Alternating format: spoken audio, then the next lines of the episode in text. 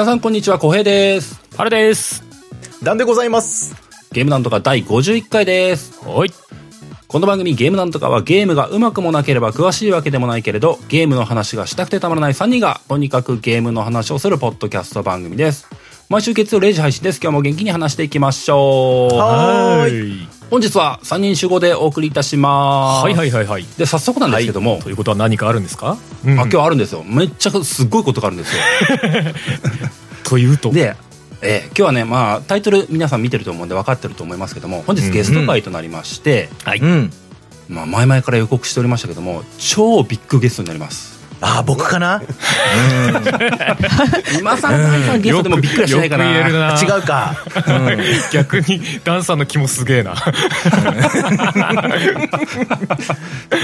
やーでもね、本当正直緊張しておりまして、あの、今日、あの、カミカミの信号、いつも以上にカミカミの信号になると思います。はいはい。はい。まあ、お待たせしてもあれなんでね、早速お呼びしたいと思います。本日のゲストは、えー株式会社サイバーコネクト2の代表取締役である松山博社長、そして、サイバーコネクト2からタッシーさんです。どうぞどうぞはいはーい。パチパチ来ちゃった。来ちゃった。よろしくお願いします。はーい、よろしくお願いします。ついにこの回が来てしまいました。あはー来ちゃいましたね緊張してる。博多のゲーム会社サイバーコネクト2代表松山博史でございます。今日はよろしくお願いします。よろしくお願いしますはい、よろしゅう。で、たっし。はい、えっ、と、サイバーコネクト2宣伝課のタッシーと申します。よろしくお願いします。お願いいたしますはい。いやー、緊張しますね、これね。いやいやいやいや。もうね、もう、大物とかビッグゲストとかって言われるとね、もう、またなんかこう、いろんなところで、えー緊張しそう。いやいやいやいやいやいや、そんなことないですよ。いや、言うて、ね、この番組、まあ、アマチュアの、しかも、ポッドキャストじゃないですか。まあ、メジャーじゃないですよ、正直。言ってみればね、全体から見りゃ。うんだから、こっちからしたら、そりゃあ、そりゃあ、大物ですよ。いやいやいやいやいやいや。ただの一ゲームファンですからね、僕らはね。いや、はいもう、ありがとうございます。いやーよろしくお願いしまよろしすくお。願いします。よろしくお願いします。はい。まあ、この番組の中ではね、過去にこう何度かこう経緯みたいなものをちょっとだけあの話したことはあったんですけども、うん改めて少しだけ、その、今回ゲストにお呼びさせていただいた、その経緯みたいな部分のところ、ちょっとだけご紹介させていただきますと、はい。まあ、あの、ゲームなんとか的には年末、昨年末にその、Your GOTY みたいな形で、あの、リスナーさん募集で、あの、今年、2022年にこんなゲーム楽しかった、あんなゲーム楽しかった、みたいなものを、まあ、リスナーさんの募集企画で募集していたっていうのは、そういった企画がございました。で、その中に、えーリスナーさんの中から、えー戦場の風が面白いよねってものを挙げてくださった方がいて、はい。まあ、ハルさんだったり、まあ、僕やダンさんとかが、これいいね、みたいなこと、そのお便り自体は良いよねっていう話をしてたんですけどもね。うんうんうんで、まあ、そこで記憶に残ったところもあって、で、僕とか、まあ、ダンさんもかな、あの、はいふとしたところで、あ、ゲームパスにあるみたいなことを気づいて、よし、やってみようみたいなことを言って、まあ、戦場風がプレイしてみて、うん。で、遊んでみて、あ、楽しかったんでっていうふうなところで、まあ、普通にゲームなんとかでも面白かったよみたいな話をしてたんですけれども、テーマ会やりましたよね。そうそうそう。はいうんうんそれを、まあ、松山社長たち含め、本当サイバーコネクト2の皆さんが、あの、ツイッター上とかで、あの、話してくれたぞみたいなことを取り上げてくださって、僕らが勝手にこう、舞い上がってテンション上がっていたところに、びっくりしましたすごいねで。すよね。もう、ううんちの番組的には激震、その時点で 激震でしたよね。すごい、すごい量のなんか、あー CC2 の方のツイッターから 大量の何かが来るみたいな。反応がめちゃ来てる。名前に CC2 っていっぱいついてる人たちが、あーみたいな。ありましたそういうスタッフ多いからね。ありがたいですねそういう会社です。そういう会社です。いやーでもね、ありがたい。僕らもそれ嬉しかったですし、あれ、あの、うちの社内でも、その、まあ、開発用のね、まあ、スタッフがコミュニケーション取る、その、いわゆる、まあ、アプリとかがいろいろあるんですけども、はいチャットツールとかの中でも、その開発用のね、まあ、あの、コミュニケーション取るためのツールと、同時にその、雑談したりとか、うんあの、こういうところでこういうふうに話題になってるよ、みたいな、こう、その情報交換の場みたいなところもあるんですよ。なるほど。で、そのスレッドの中で、ゲームなんとかって紹介されてるぞっつって、あの、うちのスタッフが、まあ、リンク貼って、で、みんなでそれ仕事しながら聞いたりとかってしてたのよ。で、もともと、そう、ゲームなんとか、あの、聞いてるスタッフもやっぱ多くってさ。いやそうそう。で、そんな中で、まさかの戦場の風が紹介してくれてるっつって、うちのスタッフも大喜びでさ。いやまあ、確かに唐突に2人ともプレイし始めてこうそうだね。終わってテーマ会やるみたいな感じもまああるっちゃありましたしね確かに。ー別に僕らあれですよ案件でプレイしたわけじゃないですからね皆さん聞いてる方本当に。なんも俺らも知らんかったからね。うん。それで、やっぱこうね、あのー感想をね、楽しくこうお話しされてるのを、まあ、聞いてて、え、これはちょっと、え、ご連絡しようよ、っつって、まあ、それでね、あの、ご連絡差し上げた次第でございます。あれそれでタッシーさんからのお便りみたいな。そうですね。ことになってたいやお便りとしてね。お便りがそうそうちゃんとお便りフォームから。そういうとこはちゃんとします。ありがたい。いやなんかそうそのお便りいただいてまあ、まあ、本当にまああれよこれよあのーお話さ詰めさせていただいて今日に至るっていうようなところですよ。まあ、そういうことやね。うん。ですね。で、まあ、今日、あのー収録の内容としては、まあ、リスナーさんにも事前に募集させていただいたっていうようなところはあるんですけども、本日のテーマは、ゲーム業界のこれってどうなのっていうことを、えーうん。まあ、募テーマとして募集してそれを話していきたいなというふうには思うんですけれども、うんまあうん。この募集テーマ自体がそれこそ松山社長からこういうのがあったら番組リスナーさんも喜んでくれるんじゃないのっていうふうなことでご提案いただいたっていうような内容だったりもして、うん。まあ正直僕らって本当にアマチュアの一ゲームプレイヤーでしかないユーザーでしかないっていうような立場なんでゲーム業界の中って全然わかんないんですよね。うん。ああだこうだってああなのかなこうなのかなってこう勝手に妄想して話すことはあったりしますけれども、うん。まあそれは全然裏付けがない話というか、でまあそういった部分もあるので今回はある意味ある意味というかもうゲームを作ってる側の人ゲーム会社の中の人のお二人に、まあ質問をぶつけてみてどうなんですか実際っていうところを話していけるときっと楽しくなるはずっていうふうに思っていると。そういったご趣旨でございます。ははーい。いいつもよりちょっときっちりしてますね。俺もね今日何頭話そうかなってこうもう一人一応ね原稿起こしてきた。普段あんまりないからねこの番組ね。そう普ないない。段普段余計たどたどしいけどね今日は。一応流れを考えてるね。えーはい まあそうなんですけども、あのー一番冒頭この番組こういつもクソ長いオープニングトークがあるっていうところで有名なんですけれども今日のオープニングトークにおいては、まあ、ある種そのゲーム業界の質問っていうところの一歩手前のところで、松山社長タッシーさんに、まあ、お二方であったりとかサイバーコネクト2さんのところをちょっとだけ最初にお話聞かせていただいて、まあ、お二方のプロフィールみたいな部分のところを少しリスナーさんにも伝えたいなというふうに思っているわけです。はーい。というわけで最初はうん僕とハルさんから一つずつ質問させていただければなというふうに思っております。はいはい、どうぞ。で1個目が僕の質問なんですけれども、えーまあ正直あの大変失礼なお話ではあるんですけれどもあの一ユーザーさん一ユーザーからするとあのゲーム会社さんのイメージって正直あのリリースされるタイトルのイメージとかから勝手に紐付けて考えちゃうみたいなところが僕本当僕はそういうふうなところがあったりもするんですね。うん。まあ、そういう目線でいくと、本当に僕個人のイメージでいくと、サイバーコネクト2さんって、ナルティメットシリーズとか、ドラゴンボールみたいな、はい漫画原作があって、それをゲーム化するのがすごい得意なディベロッパーさんというイメージがあるんですよ。うんで、ただまあそれって僕のイメージでしかなくて、うん。逆にその中の人であるお二人の目線でいくと、サイバーコネクト2ってどんな会社なんでしょうかっていうのをお伺いしたいなって。それこそあの、例えばですけども、他のディベロッパーさんと比べると、うんあのサイバーコネクト2ってこんな特徴あるんだよみたいなことがあれば、お聞きしたいなって思うんですけども、うんどうでしょはい。あの、じゃあまあ、簡単にね、初めましての方も当然たくさんいらっしゃると思いますんで、うはい。あのー改めまして、サイバーコネクト2という、えー会社について、まあ、簡単に説明させていただくとですね、はい。あの、設立は今から実は27年前、1996年に、あの、福岡で誕生したゲーム会社なんですね。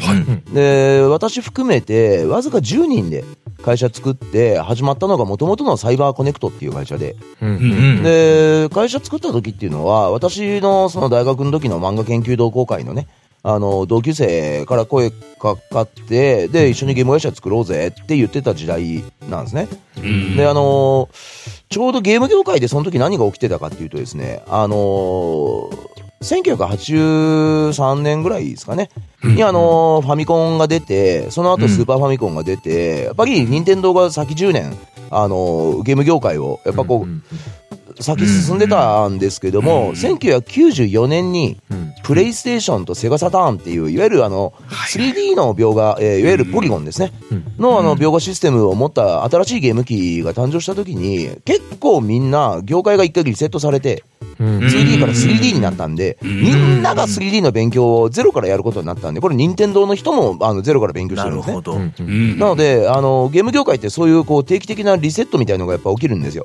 技術によって。あはあはあはああ、なるほはいはいはいど。で、特にソニーがそのプレイステーションでやった、あ当時当時の,、あの SCE ってソニーコンピューターエンターテインメントっていう会社があって、はい。はまあ今のソニーインタラクティブエンターテインメントなんですけども、はい。まあそこがいわゆるプレイステーションで新しいそのゲーム機で開発者をたくさんこう育てて応援するっていう、まあゲームやろうぜっていう我々業界でいうところの施策がやっぱあってですね、もう言ってしまうと、大学生だろうと、一般の人だろうと、独立企業支援することを、ソニーが施策としてやったんですよ。ありましたね。ゲームやろうぜっていう名前は記憶にありますね。はい。あの、もう完全に業界の中でね、あの、出てた言葉ではあるんですけど、だから我々もその時って、たくさんこう、いろんなゲーム会社から、あの、何々チームが丸ごと独立したりとか、あの、何を作ったクリエイターと何を作ったクリエイターが一緒に会社作ったりとかっていうふうなことがあったり、あとあの、大学生とかが、あの、やっぱ学生起業して、それでプレイステーションのゲーム作ったりとかっていうことを結構やってた時代だったんですよ。なので、数多くその時代に生まれた、あの、たくさんのゲーム会社の中の一個だったんです、うちは。で、その当時、ニョキニョキとこう出てきたゲーム会社の、もう大半はなくなっちゃいましたけど、で、どっかにやっぱり吸収合併したりとか、あの、再就職したりとかみたいなところがやっぱ多かったんですけど、うちらも私自身が当時25歳の若造で、あの、まあ、同級生たちとね、一緒に、まあ、ゲーム業界で、えー頑張ろうぜ、っつって、まあ、本当始めた若い、まあ、クリエイターでしたから、うんまあ、本当に、わずか10人で始めて、まあ、1年、2年かけて、まあ、1年半ぐらいですけども、最初に手掛けたのが、テイルコンチェルトっていう、まあ、プレイステーション1専用のゲームで、まあ、当時バンダイから発売になって、その後、えーサイレントボマーっていうアクションゲーム作って、で、この時が14人ぐらいですね。で、会社作って4年ぐらい経って PS2 に時代が切り替わって、あの、まあ、2000年から2001年ぐらいなんですけど、それぐらいの時に、まあ、我々 PS2 でドットハックシリーズっていう、あの、まあ、RPG ですね、を、あの、作っていて、その時に前の社長がいなくなって、私が、えー代表やることになって、それでサイバーコネクト2っていう、えー2がついてるんですね。社名が変わったんですよね。はいやりドットハックをやり始めてから2になったんですか？そうです。そドットハックのタイミングなんです始めた時に、もう最悪のタイミングでいなくなったから、ね それこそドットハックってかなりこう、大物プロジェクトというか、いや、まあメディアミッ当時はねク。スでみたいな話もはいありましたもんね。そうですよね。なので最初はうちずっとオリジナルばっかその作ってる会社で、うんうん。うん。で、私が社長になってから、その、サイバーコネクト2になってから、えーはいまあ、ナルトを手掛けるようになり、まあ、いわゆる、うん。まあ、当時ジャンプでやってた漫画、そしてテレビアニメやってたナルトですね。で、を、えーお預かりさせていただいて、で、その後、ジョジョの奇妙な冒険。うん。で、その後、ドラゴンボール Z。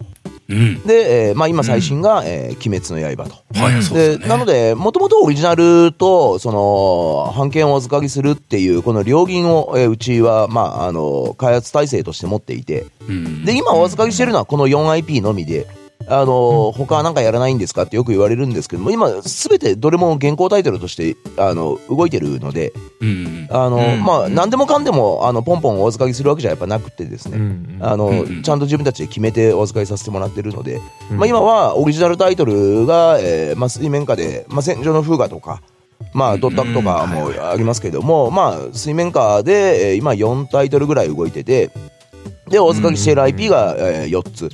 なので、まあ、プロジェクトの大小様々ですけど、まあ、社内で、えー、大体、今もう300人いるんで、福岡、東京、モントリオール3拠点あって、はいはい。あ、300。なんで、まあ、300人でこう力を合わせて、今、この8個のプロジェクトを、えーゲームとしては、えー回してる感じですね。うん。で、うちあのーまあ、福岡で始まった会社なんで、福岡にやっぱ本社があって、まあ、300人って言っても、あの、福岡が大体200人ぐらいいて、で、東京スタジオが50人ぐらいいて、で、モントリオールが30人ぐらいなんで、まあ、合計300人ぐらいいるんですけれども、で、福岡本社なので、本社に、まあ、いわゆる、なんでしょう、ゲーム開発を支えるための業務部っていうところがあって、まあ、ここにあの、総務、経理、人事、宣伝、広報、まあ、開発サポートみたいな、いわゆる開発を支えるための部署っていうのがあって、そこの、えー、まあ、宣伝チームっていう、いわゆるタイトルの宣伝ですよね。えー、これを、えー、中心とやっていく部署があって、そこの、えー、まあ、チーフをやってるのが、えー、タシーですね。うん。はい。なるほど。まあ、タシー普段なんか、じ自分がやってる仕事をざっくり説明したら。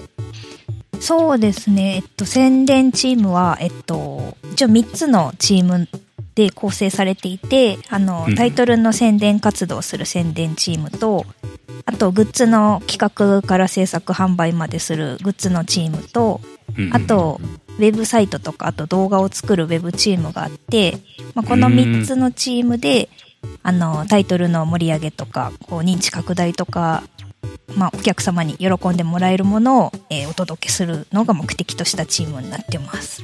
うん。その中の、なるほど。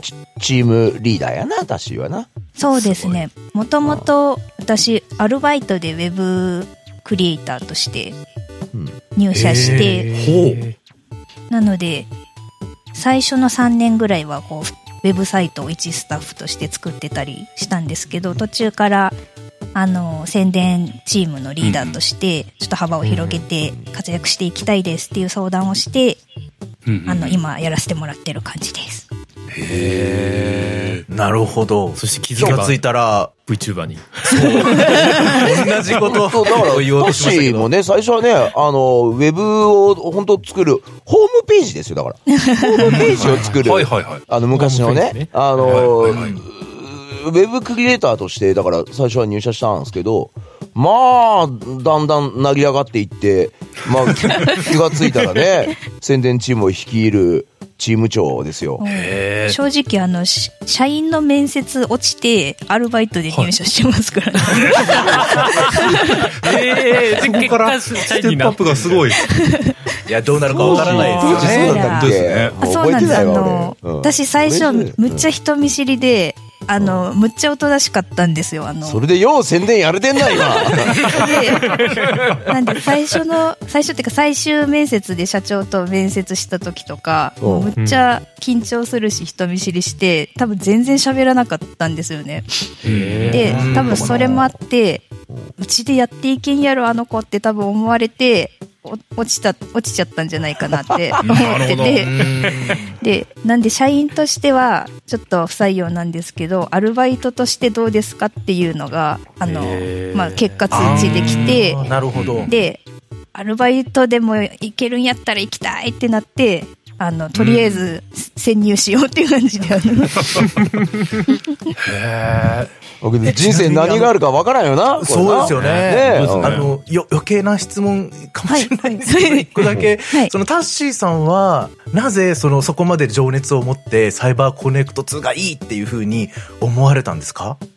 ああ、そうですね。私前の会社は、普通のウェブの制作会社で全然エンタメとか関係ない会社さだったんですね。なるほど。で、普通に働いてて、3年ぐらい経って、会社がまあ潰れて、で、まあちょうど、ちょっと転職したいなって思ってたし、ちょうどええわ、みたいな感じで、うん、じゃあちょっと転職活動どうしようって思った時に、あの、サイバーコネクト2がそのウェブスタッフを募集してる採用を見て、うん、で、もともとその、まあ、普通にゲームとか漫画とかアニメとか好きだったんですけど、そのウェブ、うん、ウェブの仕事でゲーム会社っていうのが、その時に結びつかなくて、なので、あなるほど。そうなんでゲーム会社もウェブのスタッフとか募集するんだっていうので。するやろ、そら。でしょうね。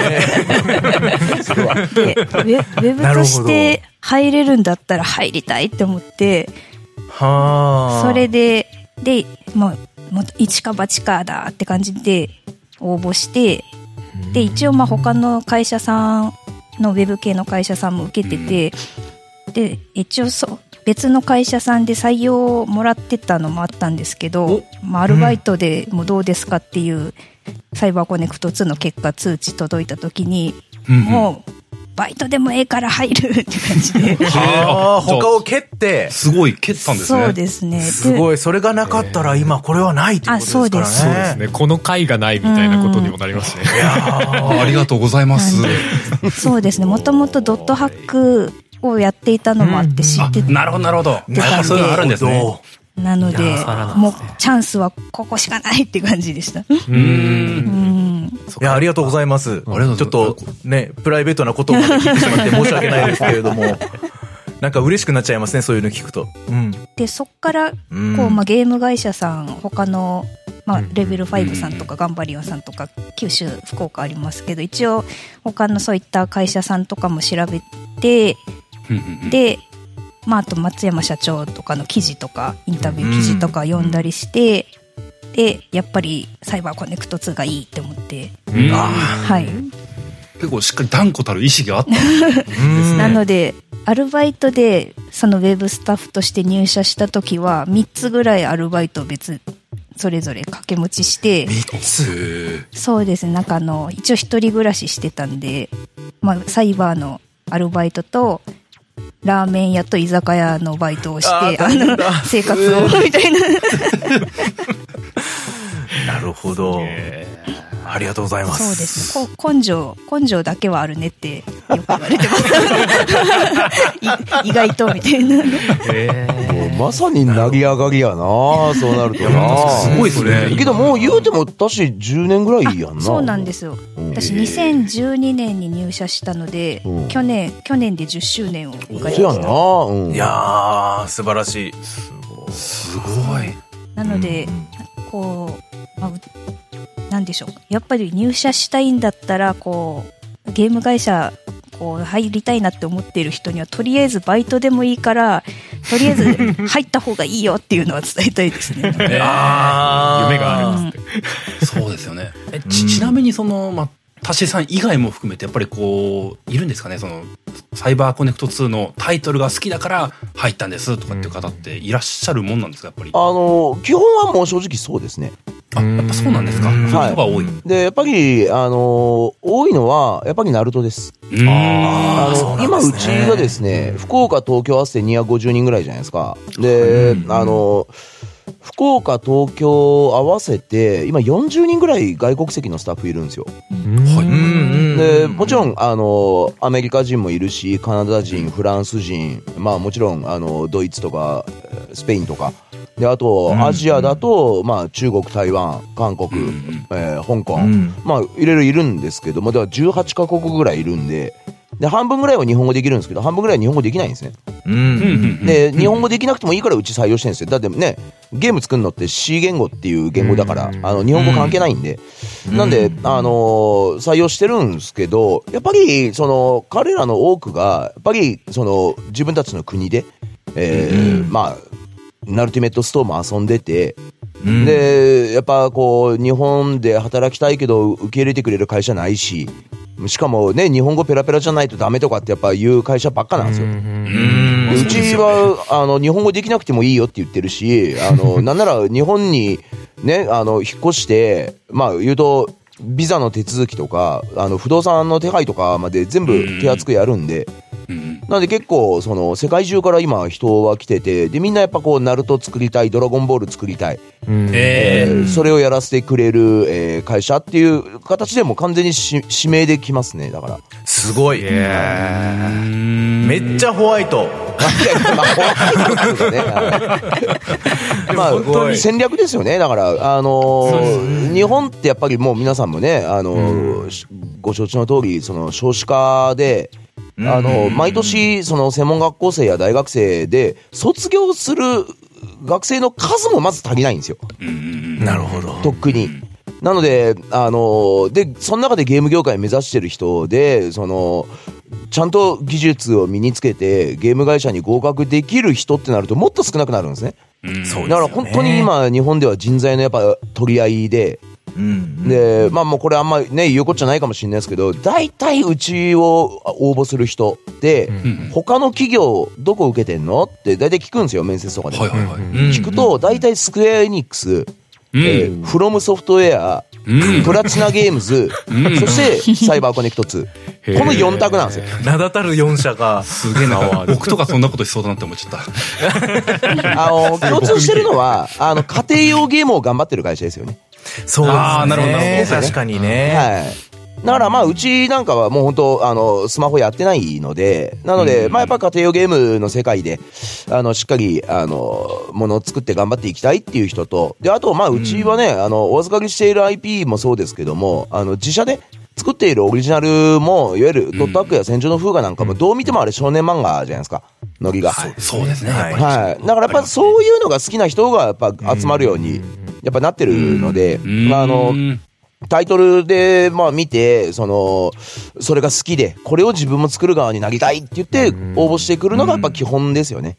やっぱこういうタイトルをやる会社だっていうのが割と明確だから安心してここに行こうって思えるみたいな。まあそうですね。やっぱ結構ゲーム業界は指名買いの世界というか。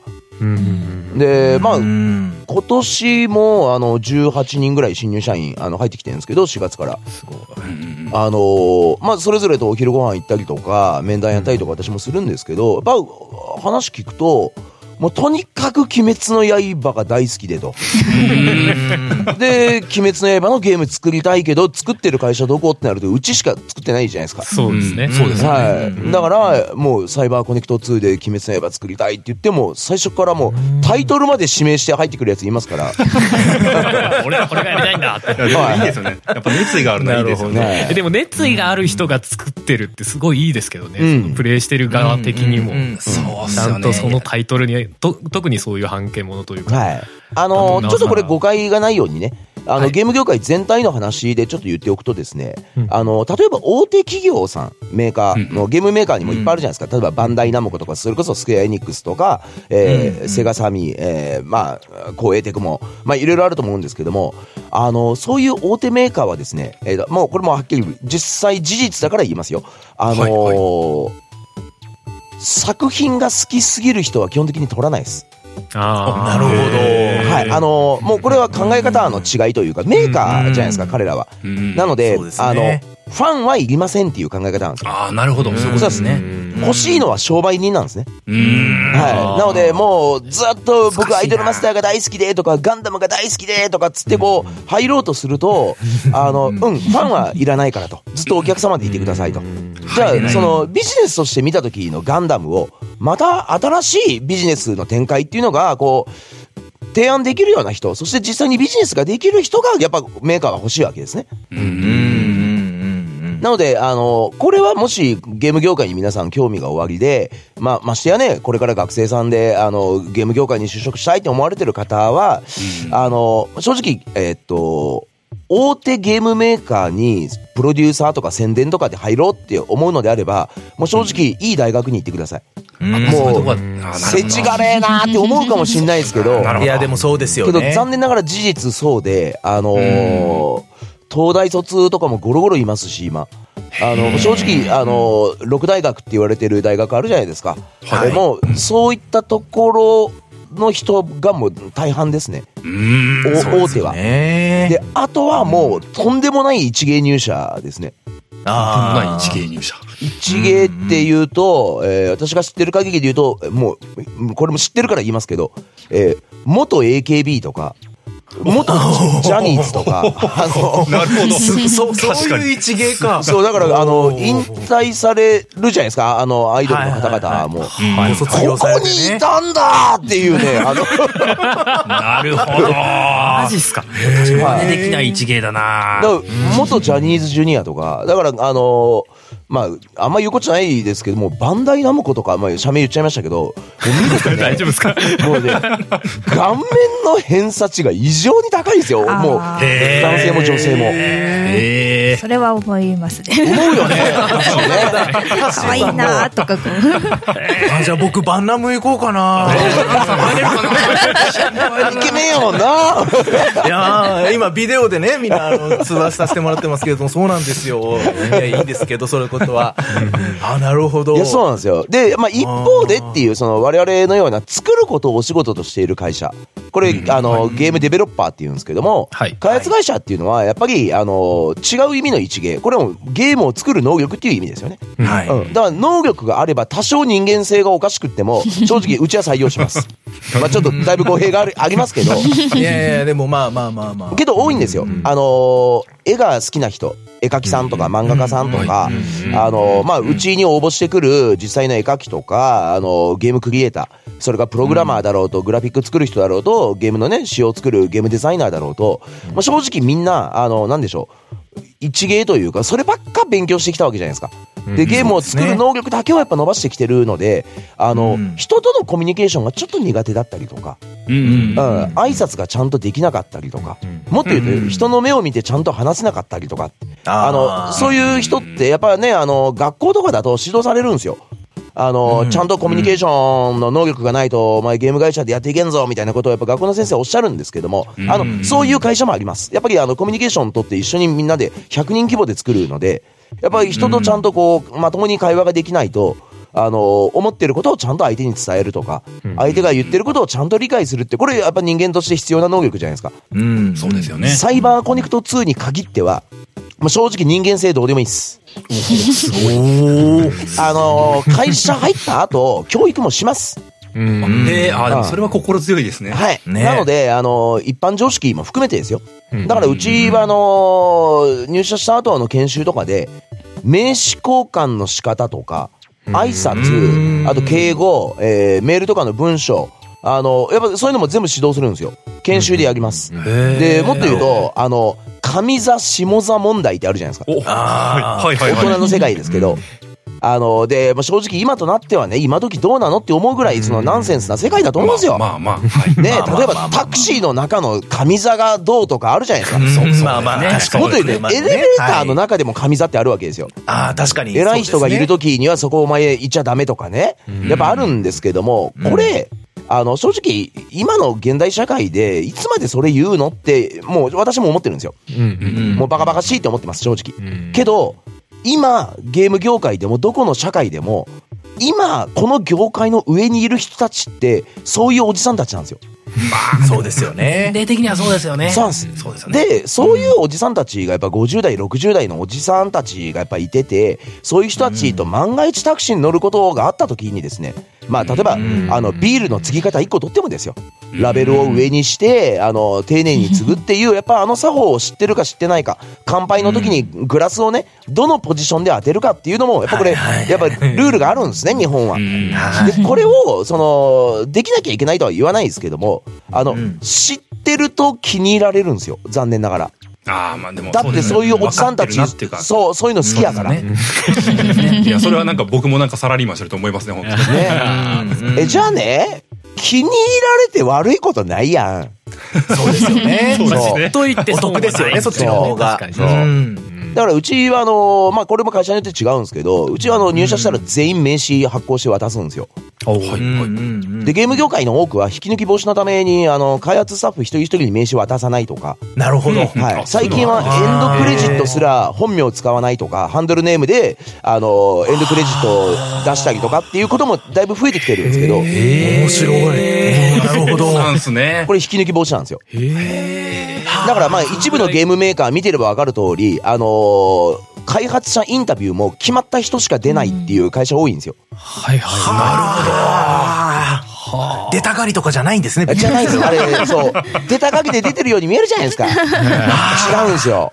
あれ、引き抜き防止なんです。なるほど。へえ。だから最近あの、開発者インタビューとかでも、ウェブなんかの開発者インタビューとかでも、だいぶ増えてきたのが、あの、どこどこ所属のアーティスト Y さんとか、あのイ、イニシャルで、あの、インタビュー記事が出たりとかって結構されるんですね。あと、名字しか言わないとか、下の名前しか言わないとかっていうのはやっぱ増えてきてるんですけど、うちはやっぱもう私の方針でそうじゃなくて、全スタッフに名刺渡して、で、これはもう私はクリエイターの性質を知ってるから、やっぱあの、親からも、もうこの子は本当もう昔からこう人とまともに話せなくってって、親を結構心配させて、あの、育ってきてる人が多いんですよ。だってもうずっと子供の時はやめろっつうのにゲームやめなくてね とか、もうずっと昔から絵ばっか描いてねって、もうこの子が本当社会でやっているけど、どうかがやっぱ不安なんですみたいなことをやっぱ親御さんからも言われるんですよ。けど、そういう人たちがですよ、サイバーコネクト2に入社して、研修を受けて、上座下座を学び、名刺を持って、玉の正月ですよ。実家帰って、お父さん、お母さん、おじいちゃん、おばあちゃんに、あ、私就職しましたと、えー、名刺がありますと。そして、お正月のみんなでね、お酒飲んでる時にも、あ、親父にビールの一杯でもついでやれと。その時に、あ、こいつなんかしっかりしてきたなと。サイバーコネクト2、ゲーム会社送り出してよかったと。うん、すごい。これ、誰も傷つけない。みんな笑顔。サウンドノベルにしたいかも。いや、いい正月だったな、今、頭、頭の中で。いや、そうやろ？いや、いい正月。絶対その方がええやん。なるほど。なるほど。だからもう完全に、ますね。それを、もう、もう意識して、うちはそういう施策をやっぱやってるんですよ。うん。やっぱね、就職して社会人になって、やっぱビジネスしててね、子供たちの夢ですよ、ゲームって。そういうお仕事をうちらしてんのに、結局そのクリエイターが、たまに実家帰った時に、未だ親からこいつはまだまだダメやなって、心配されるようなやつなんなよと。いうことをね、うちはちょっと方針としてやってるんで。なるほど。もうお箸の持ち方とかも、ご飯食べるね。お箸の持ち方とかも、なんかこう、箸の握り方が下手くそなやついるじゃないですか。はい。まあまあまあ、そういうのも指導しますからね、うち。すごい。それはね、だって、箸の握り方が変なのって、それ、親に恥かかせてんのと一緒なんですよ。まあそうですね。教わってきませんでしたって言ってるようなもんですからね。そうでしょ。だから私はまあスタッフとご飯食べるときにも、やっぱね、お箸で握り方おかしいやつはお任せ今すぐ直せと。親に恥かかすなと。それお前の問題じゃないよと、親の問題だよと。言うと、あ、すいません、ちょっとちゃんとしますって言って、あの、まあ、大体私とご飯食べるのを嫌がるか、あの まあ、緊張はしそうですね。次、次来た時には、やっぱちゃんとこう、お箸をね、あの、ちゃんと握る、まあ、どうやって強制するかはもう人それぞれかもしれないですけども、そういうのはね、結構やーやー言う、まあ、昭和のおっちゃんです、私。はい、いやなるほど。でもなんか、なんとなく、うすうす、なんか思っなんとなく感じてたことではあるんですけど、なんかやっぱ家族的なのかなっていう感じはしますね。社員の方と。そうですね。なんでしょうね。あの、私、会社をあんまファミリーとか家族的っていうのとはあんま思ってなくて逆なんですよ。我々は戦友なんですよ。この船に乗ってる戦友なんですね。けど家族じゃないんですよ。家族はそれぞれにいるはずなんです。あ、もうもちろんもちろん。そうです。で、これ気をつけなきゃいけないのがですね、これを、会社を家族的って言い出すと、だいぶ宗教じみてくるんで。いや、まあ。いや、そうなんですよ。洗脳に近くなるんで、だからどちらかというと、やっぱこう、まあ、なんでしょう、昭和のガキ大将とまでは言わないですけど、1から10まで教えるわけじゃないですけど、やっぱりその、かっこいい背中見て、やっぱ先輩に憧れるってやっぱあるじゃないですか。そうですね。だからやっぱね、まあ、うちもね、やっぱ下は18歳とか、19歳とかが入社してきて、で、20代、30代のクリエイターがやっぱほとんどなんですけど、やっぱ上は40代、50代も、まあまあ、いるんですよ。で、やっぱ気をつけなきゃいけないのは、やっぱこの40代、50代で、ああいう大人になりてえって思わせてなんぼじゃないですか。そうですね。あだからやっぱこう、世の中とかね、社会に対する呪いの言葉とかを吐くようなやつじゃやっぱダメだし。うん。やっぱ物作ってる人間はかっこよくないとダメだし。だから、あの、まあ私もそうですけども、まあ弱音を吐かないんですよ、だから。なるほど。だから結構ゲーム制作に限らずですけど、社会で仕事してると、人と仕事するから、行き違い、勘違い、まあそれこそ恨み、つらみもお互いになぜか生まれてしまうんですよ、これ人だから。なんですけども、やっぱね、それで人の悪口言ったりとか、あの、呪いの言葉を発すると、かっこ悪いじゃないですか、それ。そうです、言いたくなるのはわかりますけど、あの、ぐっとやっぱ飲み込んで、歯食いしばってにやりとできる男の方がかっこいいじゃん。まあ、男も女もですよ。ピンチの時ほどね、これにやりと笑えと、旗から見てみな、男だぜっていうね、これあの昔あの、炎の転校生っていうアニメがあって、まあそれのね、あの、主題歌の歌詞にあった、えー、セリフなんですけど。いい歌詞だ。いや最高なんですけどね。うん。まあけどなんかそういう、なんだろう、こう、かっこつけイズムみたいのはうちあるよな、私。そうですね、あの、かっこつけしかしてない。いや、かっこつけてたらいいな。たまにあの、あの、ちょっと真面目に話してるんですけど、みたいな感じ ちょっと今、今そういうの大丈夫です、みたいな。なるほど。へすごいないや、でも大事、大事ですよね。確かにね、そういうのはね。でもなんかもう、その、社員をこう、まあ、よ、よく言う言葉でいや、歯車としか見てないみたいなことは絶対ない感じはしますよ、ね。まあ、それはないですよね。で、まあ、そもそもやっぱうち、まあ、サイバーコネクト2ってやることはっきりしてるじゃないですか。うん、少年漫画。あの、まあ、もう、はっきり言うと、まあ、面接の時にも、まあ、会社説明会でも言うてますけども、少年ジャンプ読んでないと怒られる会社ですよ。なるほど。で、そりゃそうじゃないですか。少年ジャンプの仕事してるんだから、それで、あのあ僕単行本派なんでジャンプ読んでないんですよってやつ、入社できるわけないんですよ。え、だって、集英社さんと仕事してるんですよ。そうですね。バンダイナムコさんと仕事してるんですよ。うん、それで、今週のジャンプ読んでないって、そただの不真面目でしかないんですよ。そうですね。言われてみればそうですよ。そうですそこしかないおっしゃる通りです。確かに確かに。ところありますもんね。なんで、うちは割とそういう、その、なんでしょう、こう、少年漫画イズムみたいなものがやっぱはっきりしてて、だから、やっぱこう、か、かっこつける男の背中みたいなのは、やっぱこう、もう、みんながやっぱなんか持ってて、で、ある一定以上のハードルをやっぱ超えてきて入社してるんで、みんな。なるほど。だからついこの間、あの、今年のね、あの、新入社員の入社式を一応、まあ、会社なんでやったんですけども、まあ、その場でも、まあ、毎年言ってるんですけども、あの、新入社員には、毎年、幻影旅団にようこそっていう話を、ま、毎回やってるんですよ。なんかツイッターでも 書かれてますね。おっしゃってましたね、ツイッターでもね。本当に。新入社員、まあ私の SNS も見てるからですけども、その後飯食い行ったら、あれって本当に言うんですねって言われて、言われましたね。っていうことはみんな念能力者ってことですね。大体そう海外出身ってことだね。みんな水見識やってこうね。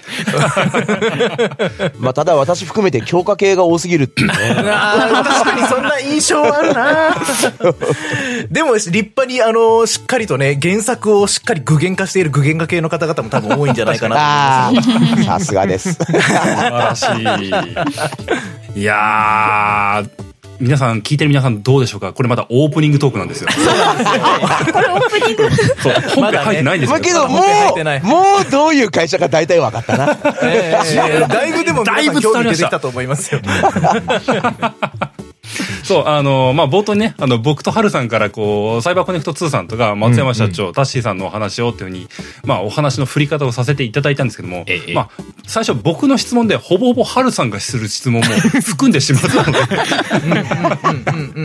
一旦ね、一旦ここでオープニングとか区切りとしてね、あの、ここからは本編として、まあ、リスナーさんからのお便りを中心にご紹介していければなと思います。ので、ここからは本編入っていこうかと思います。はい。はい。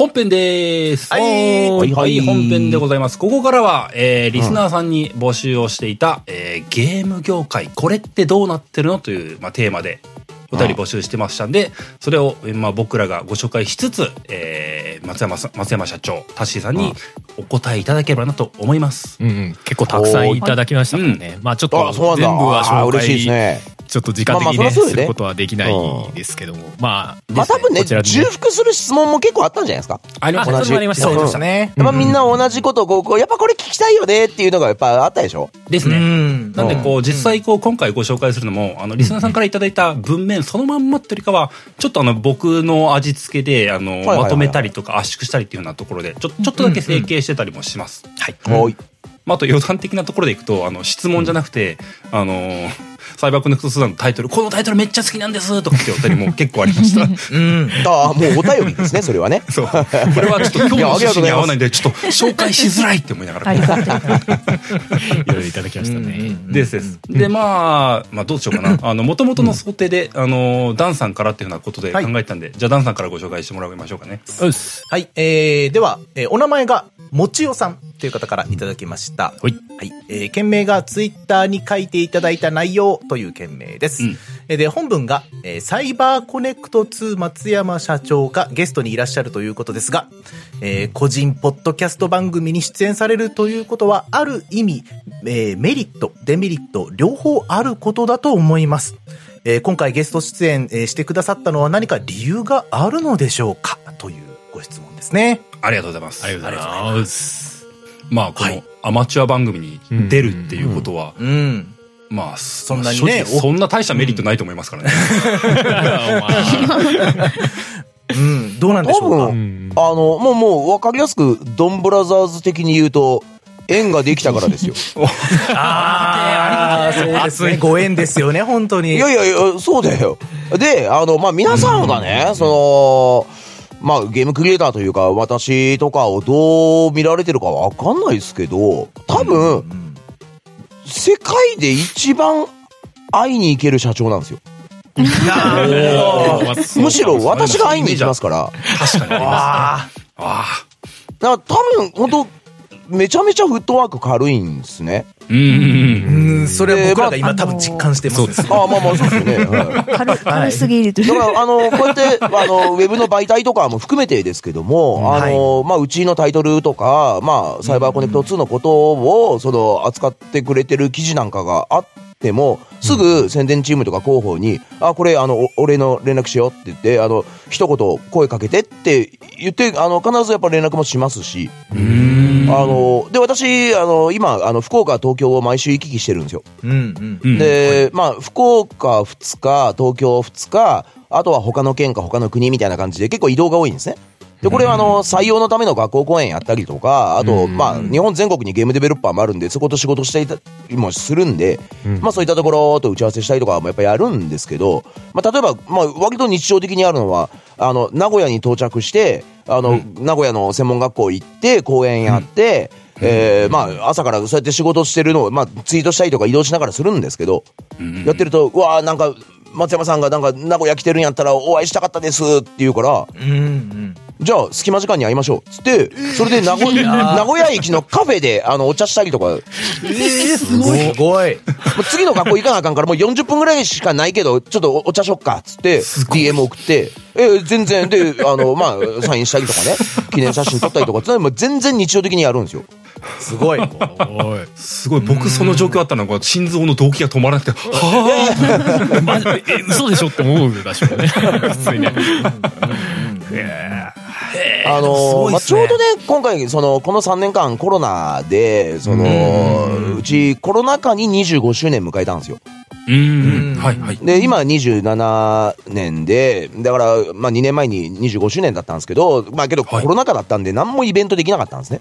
うん。まあけど、あの、7年前の20周年の時は、あの、まあコロナじゃなかったんで、あのまあ、20周年でゲーム会社で20年続くってなかなかないんで、そうですよね。20年間やっぱやってこれたのは、まあ、それこそね、お客様あっての、やっぱ、お仕事なんで、まあ、じゃあ、ちょっとなんか、20周年記念イベントとかやるかって、やっぱ一瞬考えたんですよ。宣伝チームとかと。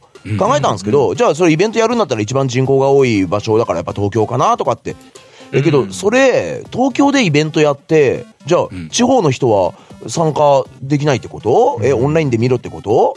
え、つうか、なんか、お祝いで感謝の気持ちをお客さんに伝えたいって言ってんのに、なんか、ここに集合って、いや、お前が会いに来いじゃないのってやっぱ思って。なるほど。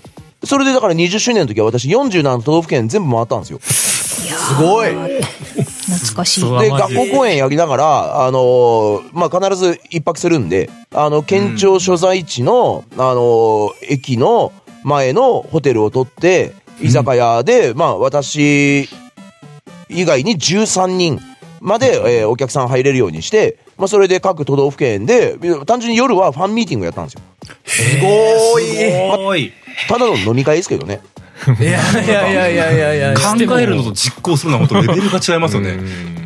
まあけどね、さすがまあそれあのファミ通とかにも載って、あの、今、あの、何件終わったみたいなのをこうずっと出していったんですけど、あの、うちの20周年記念でこういうことやりますっていうのが、まあもちろん報道もされたんですけど、あの、まあ仲良くしてる福岡のね、レベル5ってあの、ね、稲妻イレブンとかレイトン君とか作ってる、はい。あの、レベル5の日野社長からは、なんか、松山さん、全国回ってファンと飲むって聞いたけど、え、なに、頭おかしくなったの？って。連絡ありましたからね。なってねえよ 正気だよって。まあ思いますわね、それはね。嘘でしょって。やっぱ周りからは散々言われて、で、うちの、その、秘書とかからも、あの、やっぱ最初反対されたんですよ。で、業界の人間からも、え、刺されますよ、松山さんとかって言われて、え、俺はファンからどう思われてんの？って、恨まれてんの？みたいな。のあって、いや、大丈夫だよと。で、あと、その、全国にね、ついてくるってやっぱ言うんすよ、うちのスタッフ、その、宣伝とか、秘書とか。同行者がいないと。心配ですからね。そりゃそうですよね。そう、何かあった時にって。いや、何かあったって、いや、男だし、何かあった時にはもうね、あの、俺の憲法でどうとでもできるから、憲法で、なるほど。いや、大丈夫っつって、結局、部下の同行を禁止して、私一人で47都道府県全部回ったんですよ。すごい。やりました、やりました。なるほど。まあね、こういうこと言うとなんですけどね、一応トップがね、すげ替わっても雲は雲ですからね。ええー、いいね。ハンター、ハンター、ハンターネタを。繋がってるね。もう完全にクロロと同じ思考でいますからね。そういうことですよね。手足が大事ですから。そうだいつかクラピカに狙われますからね。なるほど。いや、まあ縁があって、まあ本当に、あの、うちの番組に今回来ていただいたっていう、もうただそれだけだっていや、でも、そうそうそうそう。ことですね。の部分っていうのは嬉しいですね。ありがたいですね。ありがたいですね。ありがとうございます。とんでもない。いや、でもなんか、この辺で区切って次行きましょうか。はい、はい、はい。じゃあ次は、じゃあこれ、はるさんでお願いします。これがいいですかね。うん。えー、じゃあ、えー、続いての質問ですが、えー、まあ似たような内容が、こう、いくつかあったので、ちょっとまとめさせて、えー、いただくんですが、クックさん7歳さん、T90P さんという方からいただきまして、えー、まあ、ざっくり内容としてはゲーム業界と AI についてということで、本文ですけども、えー、昨今、IT 系のニュースでは毎日のように AI の話題を目にするようになりました。えー、画像やプログラミングを AI で生成できるようになり、次は音楽も生成できるようになるかもしれないといったニュースに日々驚かされています。そこで質問ですが、素人ながらにゲーム開発にも AI が今後活用されていくんだろうと考えていますが、サイバーコネクト2さんやゲーム業界の中では AI の活用はもう始まっていますでしょうか？うん。はい。ありがとうございます。はい、えー、実はこの、えー、手の質問ですね、最近もう、うん、あの、ゲーム系のメディアに限らず、えー、まあ、どこでもやっぱ聞かれますね。うん、そうですよね。はい、で、周りでも結構やっぱ話題になっていて、その、まあ、この AI についてどう考えるっていう部分に関しては。で、結構みんな共通してるあの認識があるので、あの、まあ、お話ししておきますけども、はい、あのー、バチバチ研究してます。みんな。で、正直、あの、ゲームのその、キャラクターの挙動とか、あの、まあ、生成する部分とかっていうのは、あの、元から実は AI はずっと研究してるんですよ。研究し続けて今ずっとゲーム作ってきてるんで。なんですけども、今回、その、まあ、割と巷で言われてるのって、チャット GPT とかね、あと、はい、まあ、画像の生成だったりとかっていう。はい、で、まあ、これも正直今、シンギュラリティみたいなことがやっぱ起きていて、急に AI なんか進化したじゃないですか。そうですね。そういうふうに見えますね。ね、一気に来ましたよね。で、あの、まあ、絵の生成もそうだし、あと、特に今やっぱ、あの、チャット GPT なんかは、あの、まどんどんやっぱ進化していくので、あれ系って。なので、あの、ゲームのその遊びだったりとかも含めて、まあ、積極的に活用していくっていう話はもうだいぶ、あの、出てます。で、なるほど。実はみんなですね、あの、言ってないだけで、あの、AI をゲーム開発に取り組んでるものっつうのは実は結構あるんですよ。なるほど。あるんです。あの、例えばキャラクターの、その、一人称とか、三人称ってよく言い方しますけど、まあ、例えば私は私のことを私って言いますけど、キャラクターによっては僕って言ったり、俺って言ったり、あたしって言ったり、おいらって言ったり、まあいろんなキャラ性によって違うじゃないですか。はいはい、じゃあ、あの、その人のことを、第三者は何て呼ぶのっていう。まあ私のことだったらピロシーだったりとか、松山っていう人もいれば、あの、ピロシ社長っていう人もいるわけじゃないですか。で、これはその相手によってこう言い方変わるわけじゃないですか。で、これって、キャラクター数が、例えば最初はね、メインキャラって5人とか10人。このこれで物語作りますけど、まあ、特にやっぱ今のアイドル系のそのゲームとかって、まあ、とにかくキャラクターが多いじゃないですか。そうですね。確かに。で、これがやっぱ50体とか100体とかってなって、それをみんなで手分けして、あのー、こう、脚本とか書くわけですね、人間が。はいはい。うん、なんですけども、あのー、結局人間だから絶対にミスをするんですよ。うん。けど、AI だったら、これ一度覚えたことはミスらないんですね。で例外があったら聞いてくるんですよ。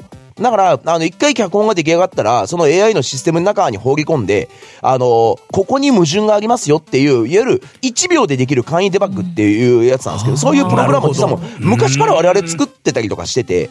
構成作業みたいなもん、ね、そうです、そうです、そうです。それを人の目と手で、あの、やるよりかは、やっぱコンピューターの得意なことってやっぱあるんで、なんで、それが結構やっぱこう、対話形式になったりとかっていう形で、今回、まあ、世の中の多くの人が、専門的な技術で、まあ、ものを作る人だけじゃなくって、なんかこの、なんかこう、まあ、ツールというかね、これ面白いとかって、こんなことやらせてみたらこんなこと言ってきたよとかつって、こう急にバーって SNS でも広がったじゃないですか。うんうん。まあけど実は我々はもう、花からずっとこういうその AI 技術っていうものを活用しながらやっぱやってきてるんで。ただ一個、あのー絵に関しては、今のところですよ。今のところ、えー、狙って描けない以上は、最初の案出しの時に、スチームパンク、ファンタジーみたいな感じで掛け合わせて、なんかアイディア出してみたいな形でドババって出てきて、あー、うーんって言いながら、あー、これなんか割とイメージ近いね、みたいなのを、そのイメージボードの、まあ、第0段階みたいな。まあ、それを AI にあの1秒でやらして、あの、まず1回並べるっていうことは、あの、活用できるかなと思うんですけども、じゃあ、その後、本ちゃんのイメージボードはどうするってなったら、結局人の手で書くんですよ。なんで、やっぱり、こう、AI だけで全部できるわけじゃないですけども、ただ、やっぱり、あの、今までは最初のゼロ手の案出しの段階からでも、我々やっぱ手を動かして案を出してたんですよ。それ考えると、1秒で済むようになるんだったら、そこはそこで活用はやっぱできるなって思うし、ゼロからのフラッシュアイディアを AI から提案させるっていうことに関しても、あの、全然ありかなとは思います。ただやっぱりそこからやっぱ丁寧に構築して、あの、商品化していく作業っていうのは、やっぱ人の手で狙った形でやらんと、まあ、なかなか難しいかなとは、今のところは思ってますね。やっぱりどの部分にどう活用するかっていうのは結構しかもどんどん AI 側が進化していくわけだから、それに合わせて、じゃあこの部分も使えそうだから使ってみるが、いやでもここはやっぱり人間の意図を持ったものがやっぱ欲しいよなとかってそれこそイラストとかだったらねどうしても AI だとこう意図が組み切れなかったりとかするわけじゃないですか、そういうところがやっぱまあ差が出てくるというかどこに使うかっていうのは悩ましいだろうなと思いますね。けどあれもですねあの条件提示なんですよあの、条件をいっぱいこう、まあ FF12 でいうところのガンビットみたいに、あの、組んでいくとですね、要するにもう、ほぼプログラムと一緒なんですよ。はいはいはい。そういう条件を、if 文をなんかいっぱいこう置いていくみたいな形になってくるので、そうするとだんだん精度上がっていくんですけども、え、これ結局俺が書かせてんのと一緒やんぐらいの、もう結局作業なんですよ、これ。そうですね。なるほど、なるほど。条件提示って。なんでまあ、活用の仕方したいかなとも言いますし、あの、誰がやったって同じっていうような作業を、あのまあ、AI に、その、受け持ってもらうっていうのは、結構今後どう活用するかっていうのは、あの、大きく出てくるかなとは私は思いますね。ただ、あの、言わない方がいいです。あの、これ開発者向けに言っときますけど。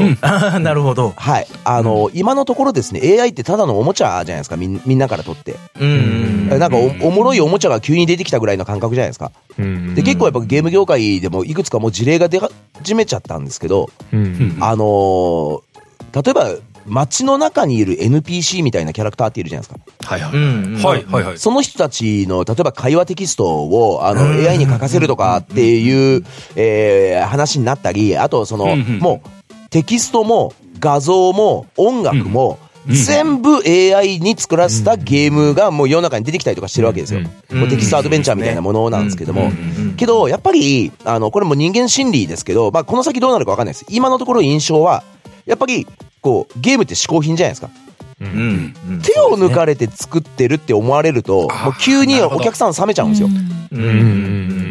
そうですよね。はい。これ AI が作ってるんだよなって思っちゃうとってことですね。いや、そうなんです。さあ、だからそれを絶対売りにするようなことはしない方がいいなっていうのと、だって我々もね、今、さっき言ったみたいに、その AI の技術は活用しながら、今まで言うと最後のチューニングとかデバッグテストとかってのはやってきたわけじゃないですか。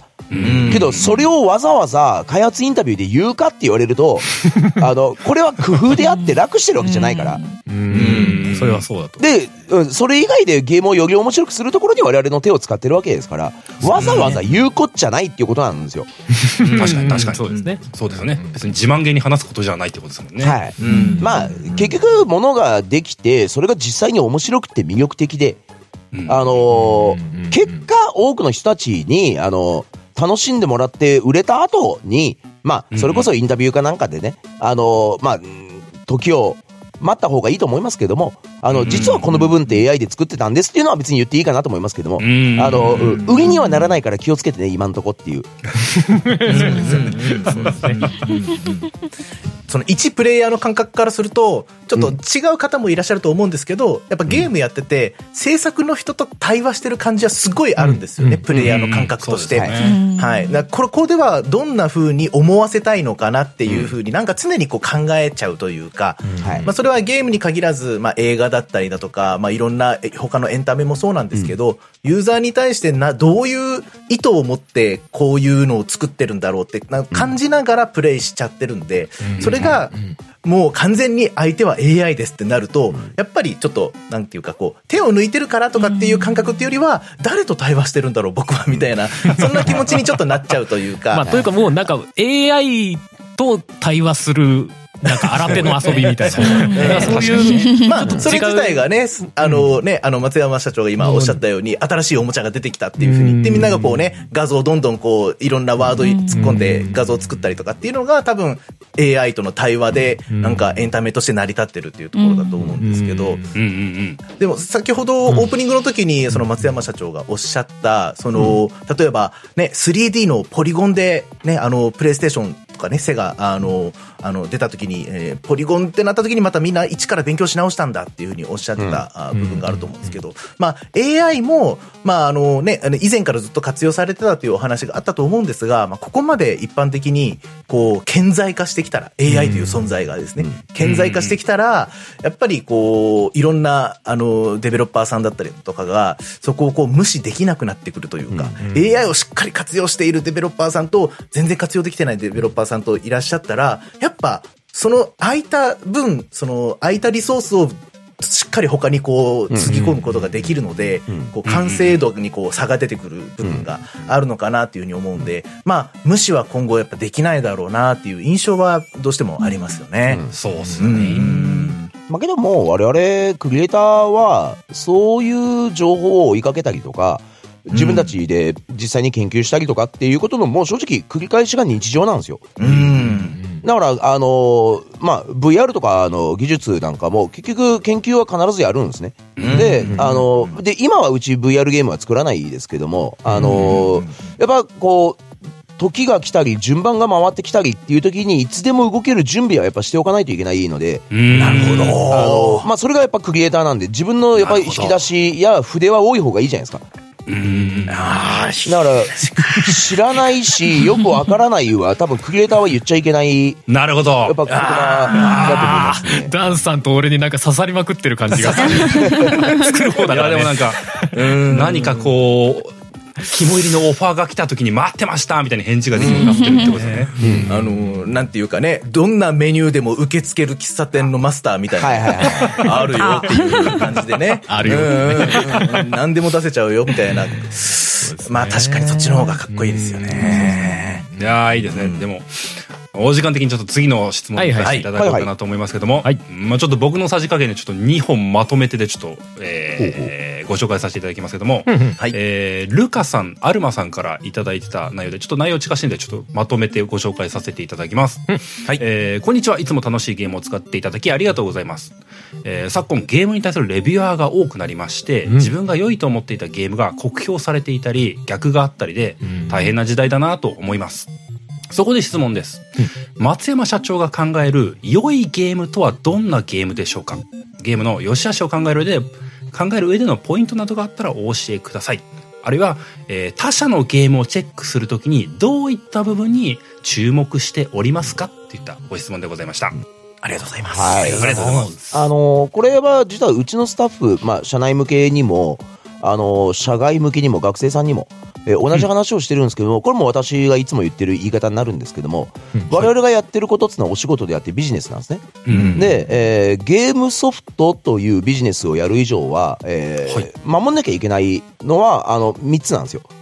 あの、我々が作ってるゲームソフトっていうのは、面白そうで面白くて売れる商品。うん。面白そうで、面白そうと面白いが2つ割れるんですね。そうです。割れるんです。うん。あのまず我々ビジネスやってる以上はですね、あのお金稼がないとお給料がもらえないじゃないですか。うん。そうです、なので、あの、売れる商品を作ることはもう大前提なんですね。うん。じゃないとね、売れなかったらもうね、会社潰れてなくなっちゃうんで、仕事できなくなっちゃうんで、だから売ることは大前提。で、売るゲーム、売れるゲームを作るためにはどうすればいいかっていうと、面白いゲームを作んないとダメですよね。面白くないと売れないですから。はい。で、面白くて売れるゲームに、この2つだけでじゃあ条件が成立するかって言ったら実はそうじゃなくて、面白いかどうかは遊んでみないと分かんないでしょ。うん、そうですね。そうですね。ってことは、遊ぶ前に面白そうだって思ってもらわないと、絶対に人は手に取ってくんないんですよ。なるほど。だから結構やっぱ、この20年、30年のゲーム業界の歴史の中で、あのまあ、こう言い方ね、ちょっとまあ、あれですけど、隠れた名作ってよく言われるじゃないですか。はい、そうですね。そういうふうに、あれ、作ってる人たち、隠したくないから ね。そうですよね。大ヒット作品って言われた方がいいですよね、それはね。一生懸命世の中の人に認知してもらうために、プロモーション活動もやってね。それなのに結果的に売れなくって、けど、遊んだら面白いっていうことは一部の人は知ってるわけですよ。そういうのが隠れた名作って言われるじゃないですか。もうね、めちゃめちゃあれ傷ついてますよ、開発者。ああ、そうですね。なるほど。けどっていうね。うんうん。だからやっぱり、こう、面白いゲームを作ることも大事なんですけども、面白そうに見えないと、あの、人の口コミだけじゃやっぱ足りないんですよ。あれ面白かったよって言ってもらえると、遊んだ人はね、買った人は。けど、じゃあその人はなんでそのゲームを買ったんっていう。何きっかけって、他の人は面白そうって思ってないのにっていう。やっぱり大多数の人に期待をしてもらって選んでもらうっていうことはすごくやっぱ大事で。だからやっぱり私はまあ、良いゲームっっていうのは、もちろん、あの、面白そうでもないし、面白くもないし、売れないゲームって、それはやっぱね、いいゲームとは言い難いじゃないですか。そうですね。だって次ができなくなるから。うん。なので、やっぱり、こう、ちゃんと、あの、売れ続けることがやっぱ大事だとは思いますし、売れるってことは多くの人に楽しんでもらえるやっぱゲームってことだと思うんで。うん。だから、あの、売れなくてもいいからやりましょうみたいなことを言う人間はゲーム業界には一人もいないと思います。そうですよね。はい。もし、そう思って仕事してる奴がいるんだったら、され。業界にいる資格はないですよ。今、動画だったら字幕で真ん中にでかくそう。いや、本当。画面ほぼ埋め尽くすでかい字幕が出ましたね。うん、え、けど宣伝やってるタッシーとかも、まあ、意見的にはどう？良いゲームとはどんなゲームでしょうか？良いゲーム。良いゲームはでも、みんなが言ってそうなるから、結果売れてるもんになるし、あまあ、そもそもちっちゃい子供なんか重要な命題ですよね、これね。流行ってるからみんな欲しくなるわけじゃん。クラスのあの子も持ってるから私も欲しいになるわけだから。そうですね。だから、それは結局イコール売れてるわけだし、売れてるものがより売れるっていう、あの、これコロナで、巣ごもり需要っていう言い方があって、みんなやっぱ外出れなくって、ゲームソフトの売り上げ上がったんですよ。業界全体的に。じゃあ、業界全体の全てのゲームが全部底上げされて売れたかっつうとそうじゃなくて、あの、売れてたものがより売れただけなんですよ。まあ、そうなるほど。やる時間ができたみたいな。実際そうです よね。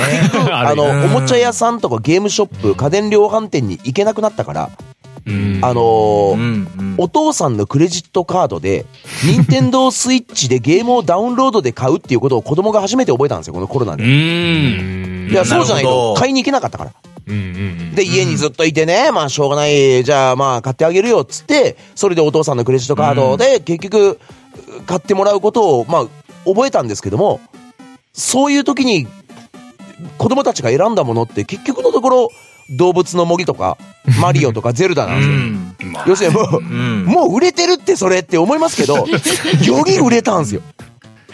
で、まあ、そうですよね。本当そうですね。目立つ位置にあるからとかもあるでしょうしね。そうそうそうで、おかげさまで、まあ、うちの商品なんかも、もともとやっぱりこう、数がちゃんとヒットしてるものがやっぱ多かったんで、まあ、ナルトもドラゴンボールもそれでだいぶ売れましたし、まあ、ドットアックもそうですけど、まあ、戦場の風雅もおかげさまでっていうことなんですけど、それはやっぱり、まあ、これ、これもうちのスタッフによく言ってるんですけども、あの、本物を作ればいつか儲かるからと。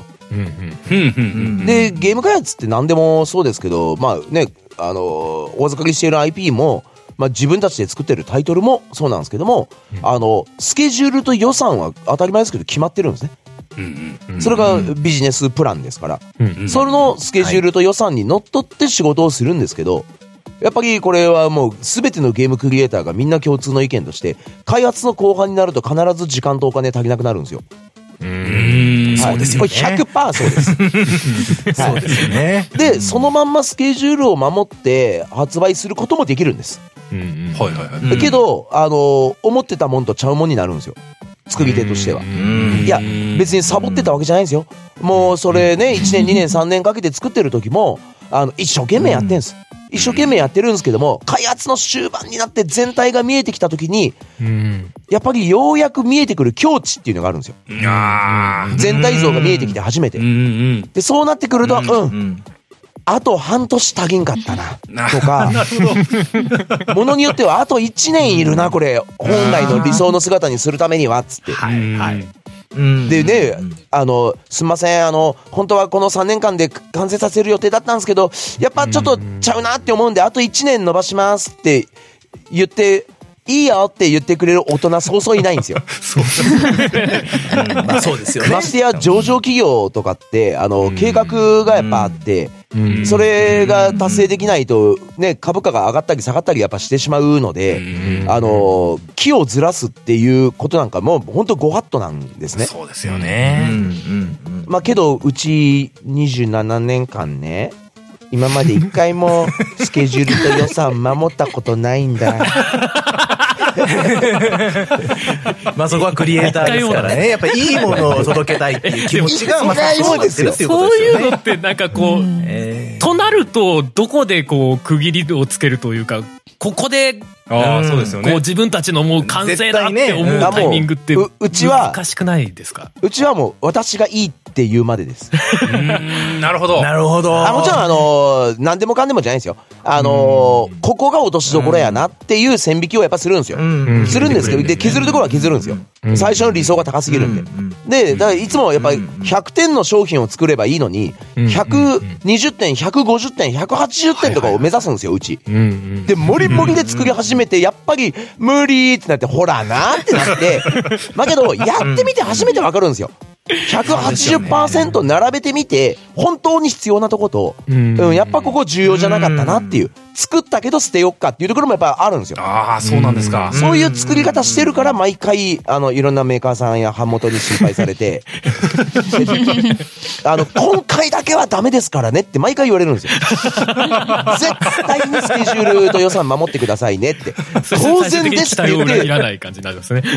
やるんですけど、やっぱギリギリ半年とか足りないんですよ。なるほど。で、そうなって、まあ、絶対守るって言ったけどすまんありゃ嘘だったって言って、私はあの定期的にこう、サイバーコネクト2松山で検索するとあの Google で画像とかバーって出てくるんですけど、はい、あの写真とかインタビュー受けてるとかね、ステージで 写真とかあるんですけど、たまにあの帽子かぶってる写真とかと、普通にあの写ってる写真と両方あるんですけど、あれ帽子かぶってるの理由があってですね、あの、大体あれ帽子取ると、あの、つるっぱげです。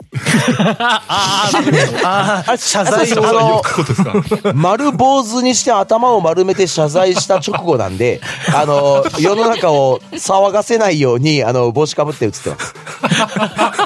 だからまあ、ここね、リスナーの皆さんが、まあ、もし私をメディアに見る機会があって帽子かぶってたら、あ、こいつなんかやぎよったなって、思って、あったかい目で見てもらえると。ギリギリ笑っていい話題なのかなって、微妙に思いながら笑ってる。いや、まあ。だけどね、それぐらいやっぱね、結局それやっちゃうんですよ、うち。で、それやるから、あの、毎回怒られるし、嫌われるんですよ。約束守らないって社会人として最低なんですよ。まあ自分で言っといてなんですけど。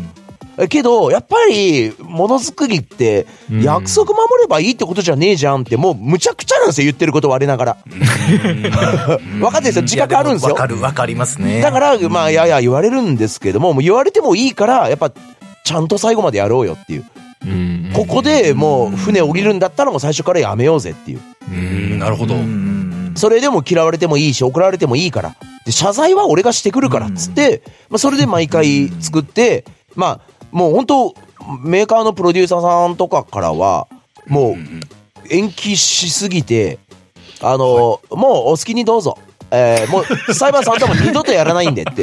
やっぱ、毎回終盤結構言われるんですよ。これだ、大丈夫な話ですかっていやいや、けど事実やから、言われたからね。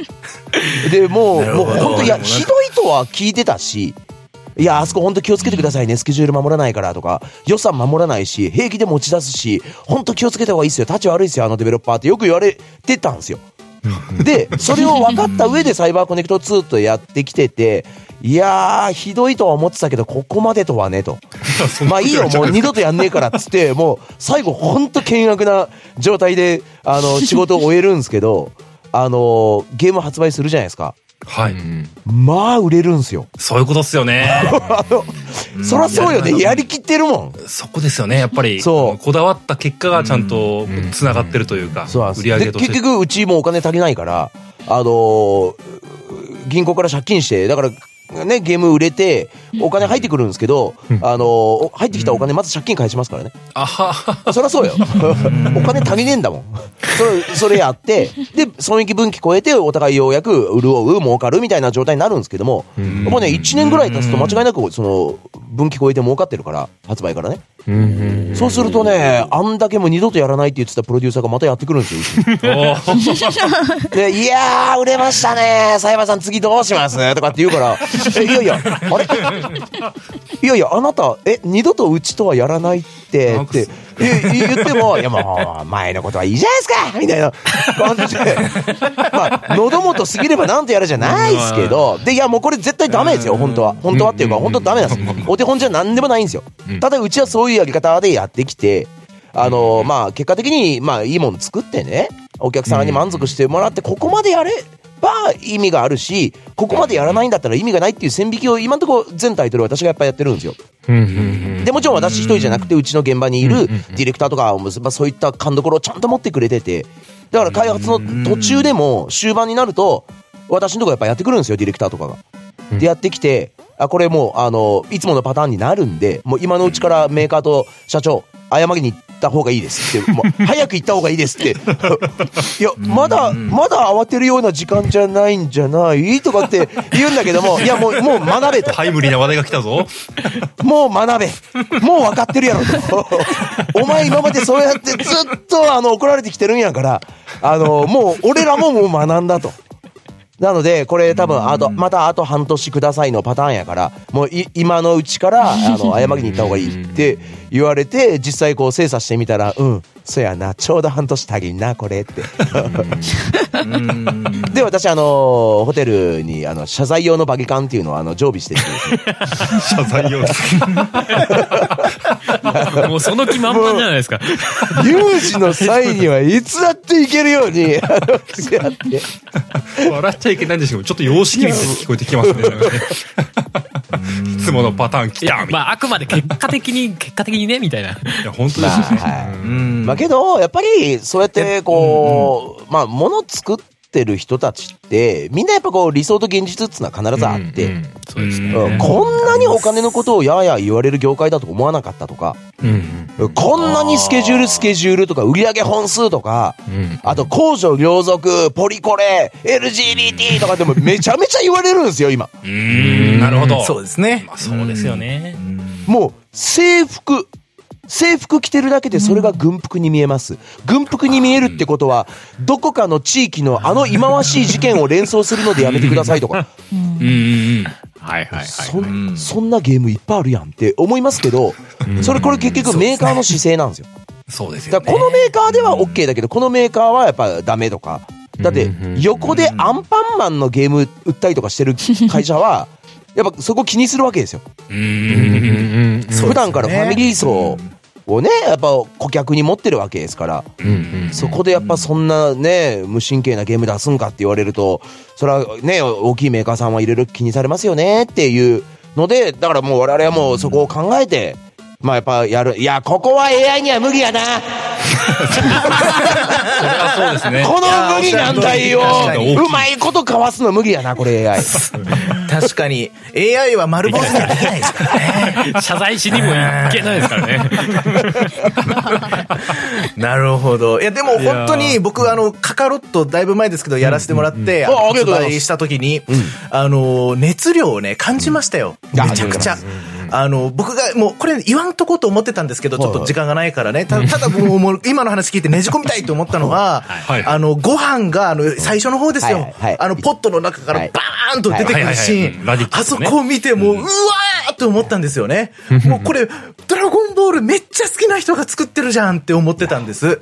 だからやっぱりそういうこだわりが、ものすごく詰まってるなっていうのは、あの、カカロットやってすごく思ったし、さすがカカロットってタイトルになったなってるだけあるなって思ったんですよ。ありがとうございます。いやもう本当にそう思って、ただやっぱそういうこだわりが、ちょっと半年遅らせちゃうんですよね。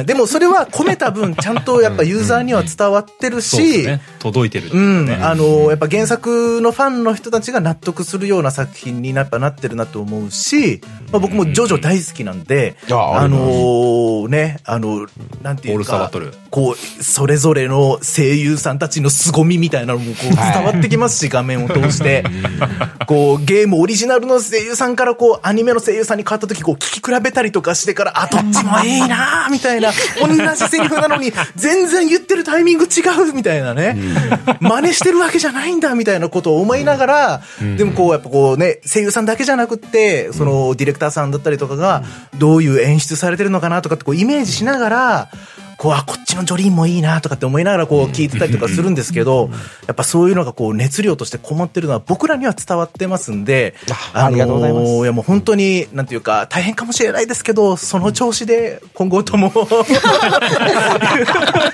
熱量を込めていただけると嬉しいなって思います。はい。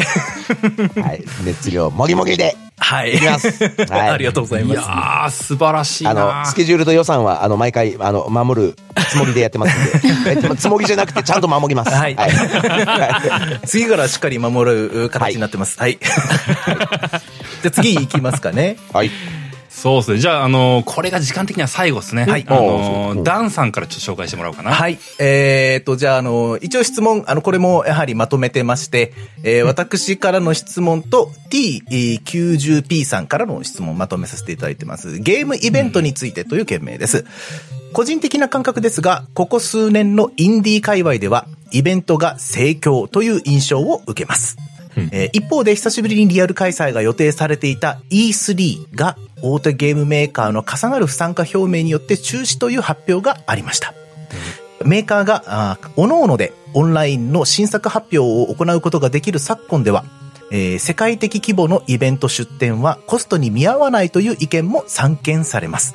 えー、寂しい気もしますが、えー、制作側の負担が大きいのであれば、ゲーム業界の発展を妨げる要因の一つなのだろうと受け入れて、受け入れていくしかないと考えています。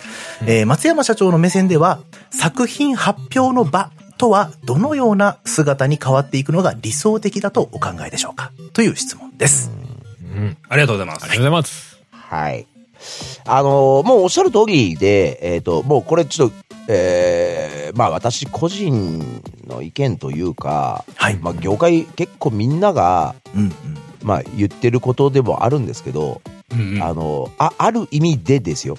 うん、はい、あの、ああいう大型のゲームショー的なイベント、はい。えー、あれ、もう本当メーカーさんによりますけど、はい、あの、3日間とか4日間やるじゃないですか。はい。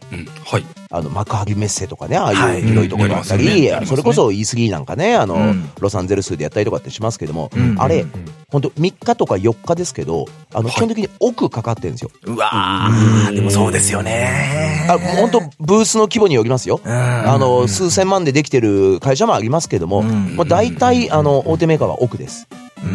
で、あの奥かけるだけの効果はなかったなってなるほど。いうのにちょっと皆さん気づき始めましたね。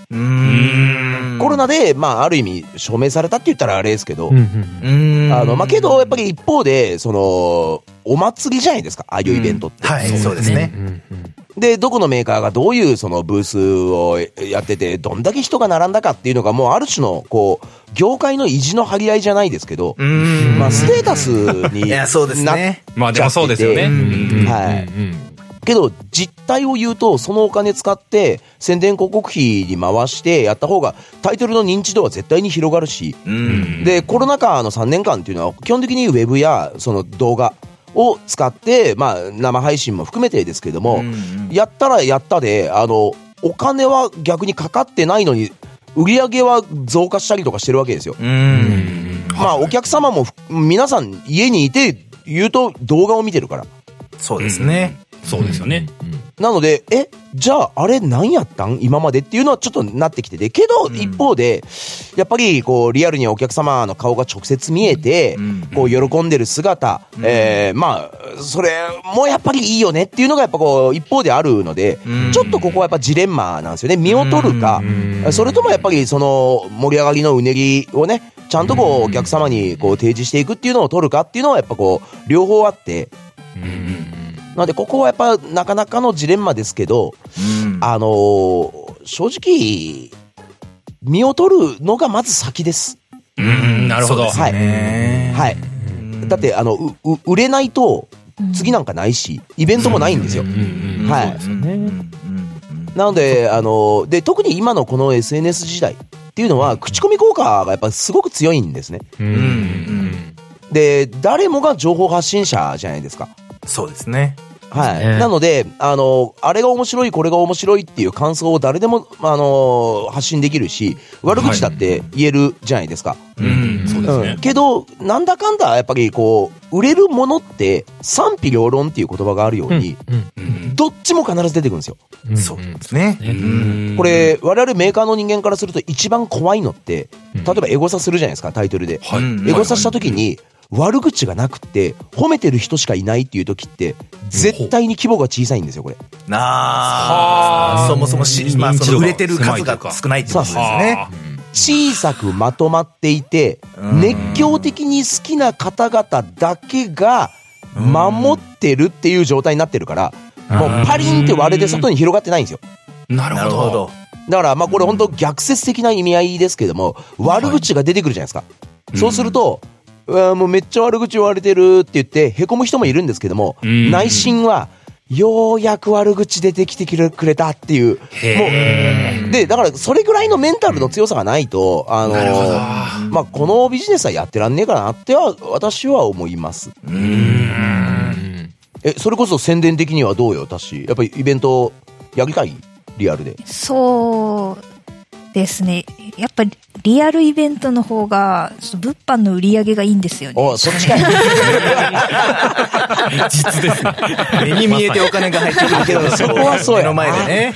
その場の空気もありますもんね。そう、やっぱり、まあ、直接お客さんと触れ合ったり、なんか会話したいっていうのはやっぱ、あるから、難しいですよね。書籍とか、うちほら、チェイサーゲームとかの漫画も出してるじゃないですか。はい。あと、ね、ゲームの設定資料集とかも出してるんですけど、で、これ、通販とかオンラインでも販売してるんですけど、リアルでやっぱりこう、イベントやって、その場で直接お会いして、あの、今買ってくれたらサイン入れますよって言うと買ってくれるんですけど、お、オンラインで、あの、サイン入れたんで、あの、買ってくださいって置いといても、あんま買ってくんないんですよ。なるほど。いや、わかる気はね。わかる気はしますね。これやっぱりリアルの強みだと思うんですよね。そうですね。イベント行った時に買ったっていうのがそれこそ記念になったりとかしますからね。そうですね。まあ体験にはやっぱお金を払ってらっしゃるっていう感じでしょうね。で、目の前で自分一人のためにサインを書いてくれてるっていう、ここに価値があるわけじゃないですか。いや、本当そうですよね。誰に向けたもんかわからんけど、書いてあの、倉庫に置いといたから、あの、発注してって、それちょっと違うわけじゃないですか、お客様からすると。ここは確かにリアルの強みやな。そうですね。そうですこの間というか、ドットハックの、あの、20周年記念で、で、福岡、東京、大阪、開催した時に、やっぱり、あやっぱリアルっていいなっていうのは、やっぱ思いましたね。うん。まあなんかこう、同じ土俵で語ってるのは全然おこがましいので違うんですけども、まあ僕らもなんかそのゲームなんとかとして、あの、一回オフラインイベントとかやったことはあったんですけども、やっぱりこう、聞いてくれてる人と直接触れ合えるとかで、まあ僕らが逆にエネルギーもらったみたいな感覚が当時もあったんですよね。なんか、やっぱりまあ同じとは言えないと思いますけども、まあ、ゲームクリエイターさんも多分きっと同じようにファンと会うことでっていうのはきっとあるんだろうなって、まあ、理想論で思っちゃうところはあるんですよね。うんうんうんまあ、かといってそれが売り上げにつながらなかったらそれはそれでちょっと違うかもなっていう気持ちもわかるしね。本当ジレンマですね。うん、悩ましい。だからこう、一番いいのはね、その、ファンに向けた感謝祭みたいなね。要は、あの、まず物を売る。で、みんなで盛り上がって物が売れたら、その売れた、儲かったお金で、お客さんが実際に集まれるイベントを企画してメーカーがやるっていうね、いわゆるファンへの還元ですよね。これが本来一番やっぱりよくって。うん、ものを宣伝するために展示会やりましょうっていうのは、もうちょっとだいぶ時代とはずずれてきてるかなって気はしますね。うん。そうですね、東京ゲームショウも東京近郊の人じゃないですか？基本的に来るのって、まあ、そもそもやってるの千葉県だし、確かに。まあまあまあまあそこら辺はまあ確かにそうですね。うんうん。で僕らもあのこの間3月頭にあの、まあ、インディーのあのインディーゲームのイベントに参加させていただいて一応まあメ,、メディアみたいな感じで参加させていただいたんですけど、あの僕あの多分あの運営さん側も想定していた以上にめちゃくちゃ人がいらっしゃってて、お客様が。で、会場がもう本当にすごかったんですよ。もう、暑くて暑くて3月頭なのに。そう。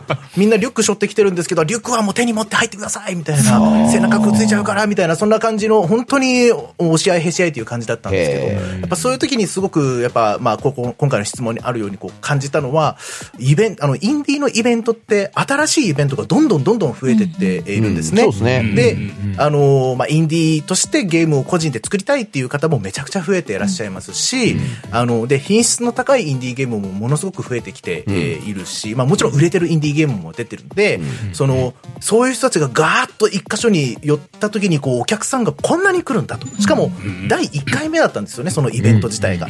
過去に何回もやってるとかじゃなくて、初めてのイベントでここまでの人が来て、多分次回はもっと大きい会場になるだろうなって僕は勝手に思ってるんですけど、うん、そのそれを体感した直後にその E3 のやっぱ中止ですみたいな話を聞いた時に、こう、あ、なんかこう、業界の上と下で、なんか逆のことが起きてんな、みたいな。そうだよね。その、そそうなっていくと上と下でこう垣根がどっかでなくなってくんだろうね、こう。そうそうそうそう。そう。それこそね、え、どこからどこまでがインディーゲームで、どこからどこまでがそうじゃないの？みたいなのが、やっぱ僕らとしては、ユーザーとしても、すごい感じる部分ではあるんですけど、まあ、結局楽しいゲームを提供してもらえればそれで満足みたいなところはあるんですが、その、まあ、そのデベロッパーとして企業としてドンとやるっていうのが、あの主流だったところから、どんどんどんどんその感じがこう、こう、差がなくなってきてるっていうのが、最近はすごく、このイベントっていうところ切り口で見ても感じたところでして、まあそれこそね、あのスイッチだったりだとか、もちろんあのプレイステーションだったり Xbox っていろんなプラットフォームであのインディーゲームプレイできるように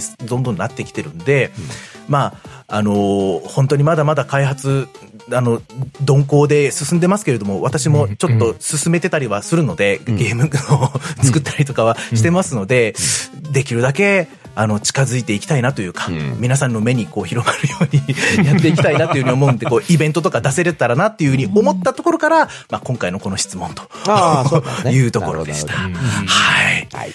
ありがとうございました。ありがとうございます。残念ながら、お時間的にはこのぐらいが本当ギリギリですね。ぼちぼちなところですかね。はい。いやー、たくさん、たくさんお話いただいて本当ありがとうございました。ありがたいです、本当に。だあの、リスナーさんからいただいたものね、正直全然全部は消化できてないんですけども、まあ、ただまあ、正直番組的にはいつも通りで よりあの、松山社長とタッシーさんのあの、ちゃんとしたお言葉いろいろ聞けたんで、結構、リスナーさんも楽しんでもらえたんじゃないかなって思ってますですね。そんなわけでね、えー、ちょっと名残惜しいところありますけれども、最後エンディング入って終わっていこうかなと思います。はい。はい、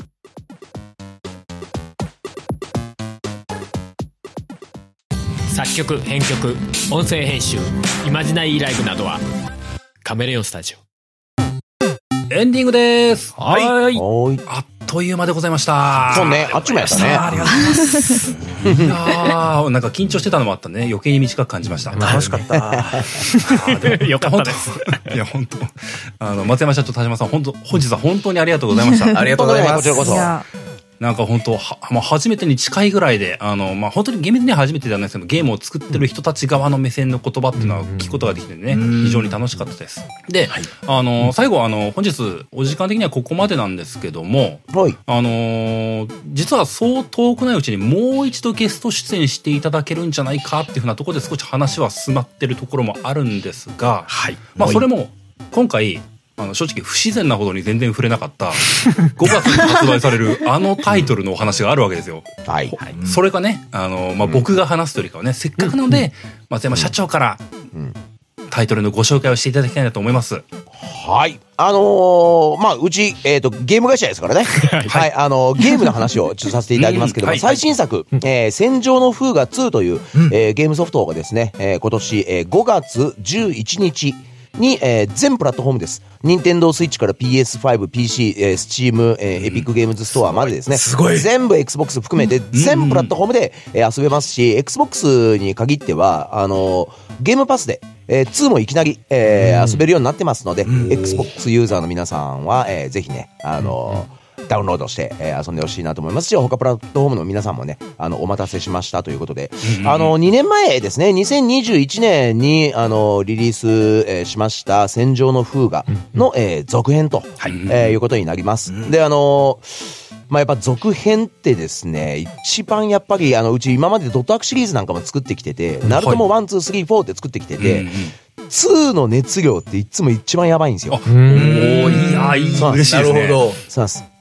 で、もう今回もやること本当にやりきったんで、あのー発売予定日は内緒ですけど、あの、3ヶ月ずらしました。なるほど、なるほど。初版の事情で。作り始めた時は今年の2月に発売しようねって言ってやったんですけど、やっぱ最後、やっぱ、いや、うん、もう、や、や、やっちまおうっつって、結局、もうやるだけやっちまって、はい。だけど、とにかく人間味がすごい。もうけど本当にやりきったんで、これはね、多分痺れると思いますよ。おー。いやだから最近、もこの間ね、新入社員に、あの、研修とかで、まあ、はい、あの、よくこういうね、なんかこう、面談みたいなこともやるんですけども、うんうん、社長が最近遊んだゲームでなんか面白かったゲームっておすすめってあります？って言うから、戦場の風が2って。いやもう、毎日ずっと触って、あの、最後まで調整しましたけど、いや、本当に心底割れながら、おもろいもんできてもうたって、やっぱ、思ってるんで、はい、ぜひ、あの、楽しみにしてほしいなって思いますし、この戦場の風画2、並びに戦場の風画シリーズですね、の、え作品の魅力と、まあ、あと開発の裏側を、ちょっとまた、あの、このゲーム、なんとかゲスト出演させていただいて、ちょっとまたちょっとこう、たっぷり語る回をね、あの、近いうちにやれると、えー、いいかななんて思ってます。ぜひともお願いいたします。ありがとうございます。はい。ですね。なんでこう、実際発売されるのが間近っていうこともありますし、まあ、はい、再び、まあ、松山社長とタシさんにもぜひ来ていただいて、うん、そこの時に戦場の風が、まあもちろん多分ワンも範疇になると思いますけども、うん、こういうゲームだったよねっていうのを聞いてる皆さんも、まあ、やっぱり知っていただいてた方が絶対楽しめると思うんでね。あのの、それこそゲームパスとかであれば、追加購入とかなしですぐ遊べるという状況にもあったりもするので、まあ、お気軽に触ってみていただければなと思います。はい、まあ、そんなわけでね、こう、リサーの皆様にも、戦場の風がぜひとも期待していただいて。だし、ちなみに、ほ、他告知ある？お、ありますか？ええー風がじゃなくてもいいですか？いいですよ、ね、もちろん、もちろん。サイバーコネクト2としての告知もいいもちろん、もちろん。そうですね。ちょう、まあ、えっと、戦場の風画と同じ世界観になるんですけど、うん、サイバーコネクト2のあの、処女作のテイルコンチェルトが、今年でなんと25周年になります。おめでとうございます。素晴らしい。そうなんです。で、こう、もう。もうしてるね。うん。なので、してるんですけど、一応その、テイルコンチェルトの新しいグッズとか、企画とか、そちらの方も予定してるので、戦場の風画と一緒に、あの、LTV という世界観なんですけど、それを楽しんでほしいです。うんうんうん。ありがとうございます。ありがとうございます。まあ今もう告知されてると思うので、うちのウェブサイトに、あのーまあ、どういう、えー、記念グッズが出ますよとか、こういうことやりますよっていうのは一覧で出てますんで、うんうん、はい、よかったらそちら、えー、ご確認いただけると嬉しいなと思います。よろしくお願いいたします。はい。じゃあ、本当にここでエンディングに入っていきます。うん、えー、本当に長々ありがとうございました。ありがとうございました。とんでもない。一応最後は、あの、いつもの番組の提携を読ませていただいて終わっていこうかなと思います。うん、えー、この番組、ゲームなんとかでは皆様からのお便りを募集しております。お便りは番組ブログのお便りフォーム、またはメールにてお送りください。番組ブログはゲームなんとか .com、番組メールアドレスはゲームなんとか .gmail.com です。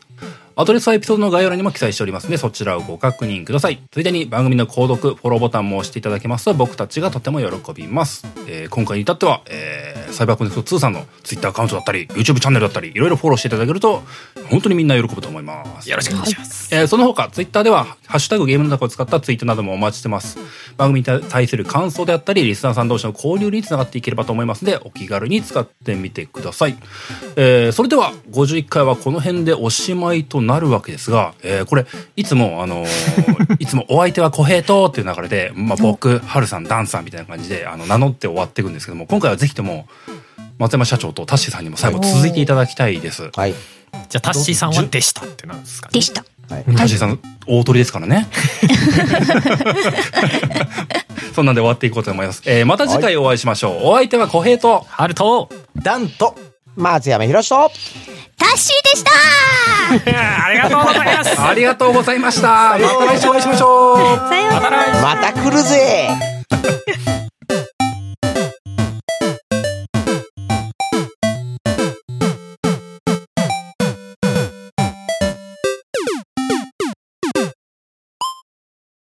ポッドキャストやりたいと思い立ったら、ポッドキャスト制作指南所